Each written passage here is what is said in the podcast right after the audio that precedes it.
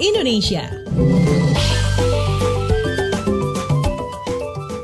Waktunya kita keliling Indonesia di WhatsApp Indonesia. Kita mulai dari Semarang, Jawa Tengah. Lima daerah Jateng, zona merah.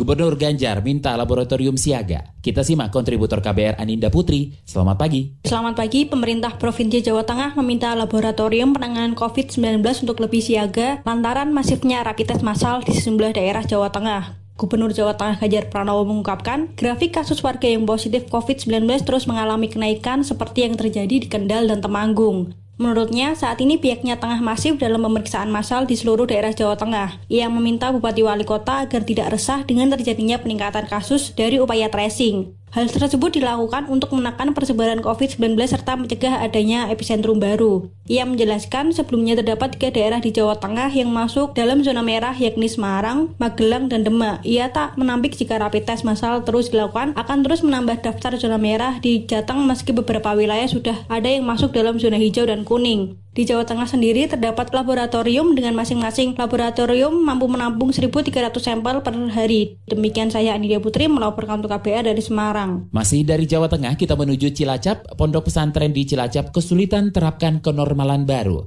Kita simak kontributor KBR Muhammad Ridlo. Selamat pagi. Selamat pagi. Pondok pesantren di Kabupaten Cilacap, Jawa Tengah kesulitan menerapkan normal baru atau new normal sesuai dengan protokol pencegahan penularan COVID-19 yang diwajibkan pemerintah.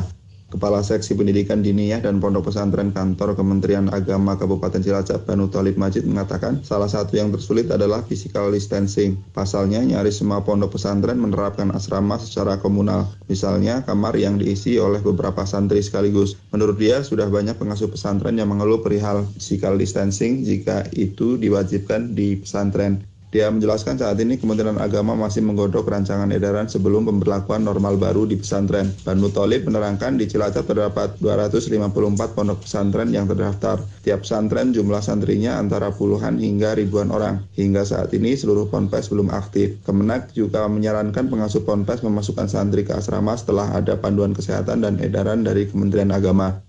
Demikian saya Muhammad Ridho melaporkan untuk KBR. Terakhir kita mampir ke Solo. Pemkot larang anak-anak ibu hamil dan lansia di kerumunan. Kita simak kontributor KBR Yuda Satriawan. Selamat pagi. Selamat pagi, pemerintah kota Solo bakal menindak tegas orang tua ataupun orang dewasa yang mengajak anak-anak di kerumunan, termasuk pasar, mal, ataupun membiarkan anak-anak keluyuran selama penerapan kebiasaan baru. Wali kota Solo Hadi Rudiatmo mengatakan langkah ini dilakukan supaya anak-anak tidak terpapar virus corona. Menurut Rudi, bagi yang nekat mengajak anak ke lokasi kerumunan akan dipulangkan paksa. Pekan ini pemerintah kota Solo akan mulai menerapkan kebiasaan baru dengan membuka sejumlah pusat keramaian termasuk objek wisata. Pemerintah kota menerbitkan aturan wali kota terkait anak-anak, ibu hamil dan lansia dilarang berada di pusat keramaian ataupun kerumunan. Taman Satwa Taru Juruk atau Solo Zoo misalnya akan dibuka 19 Juni ini dengan penerapan protokol kesehatan. Pemkot membatasi pengunjung berusia di atas 18 tahun, sedangkan anak-anak, ibu hamil dan lansia dilarang mengunjungi Taman Satwa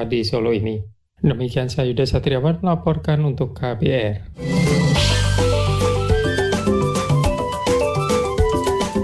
WhatsApp Indonesia.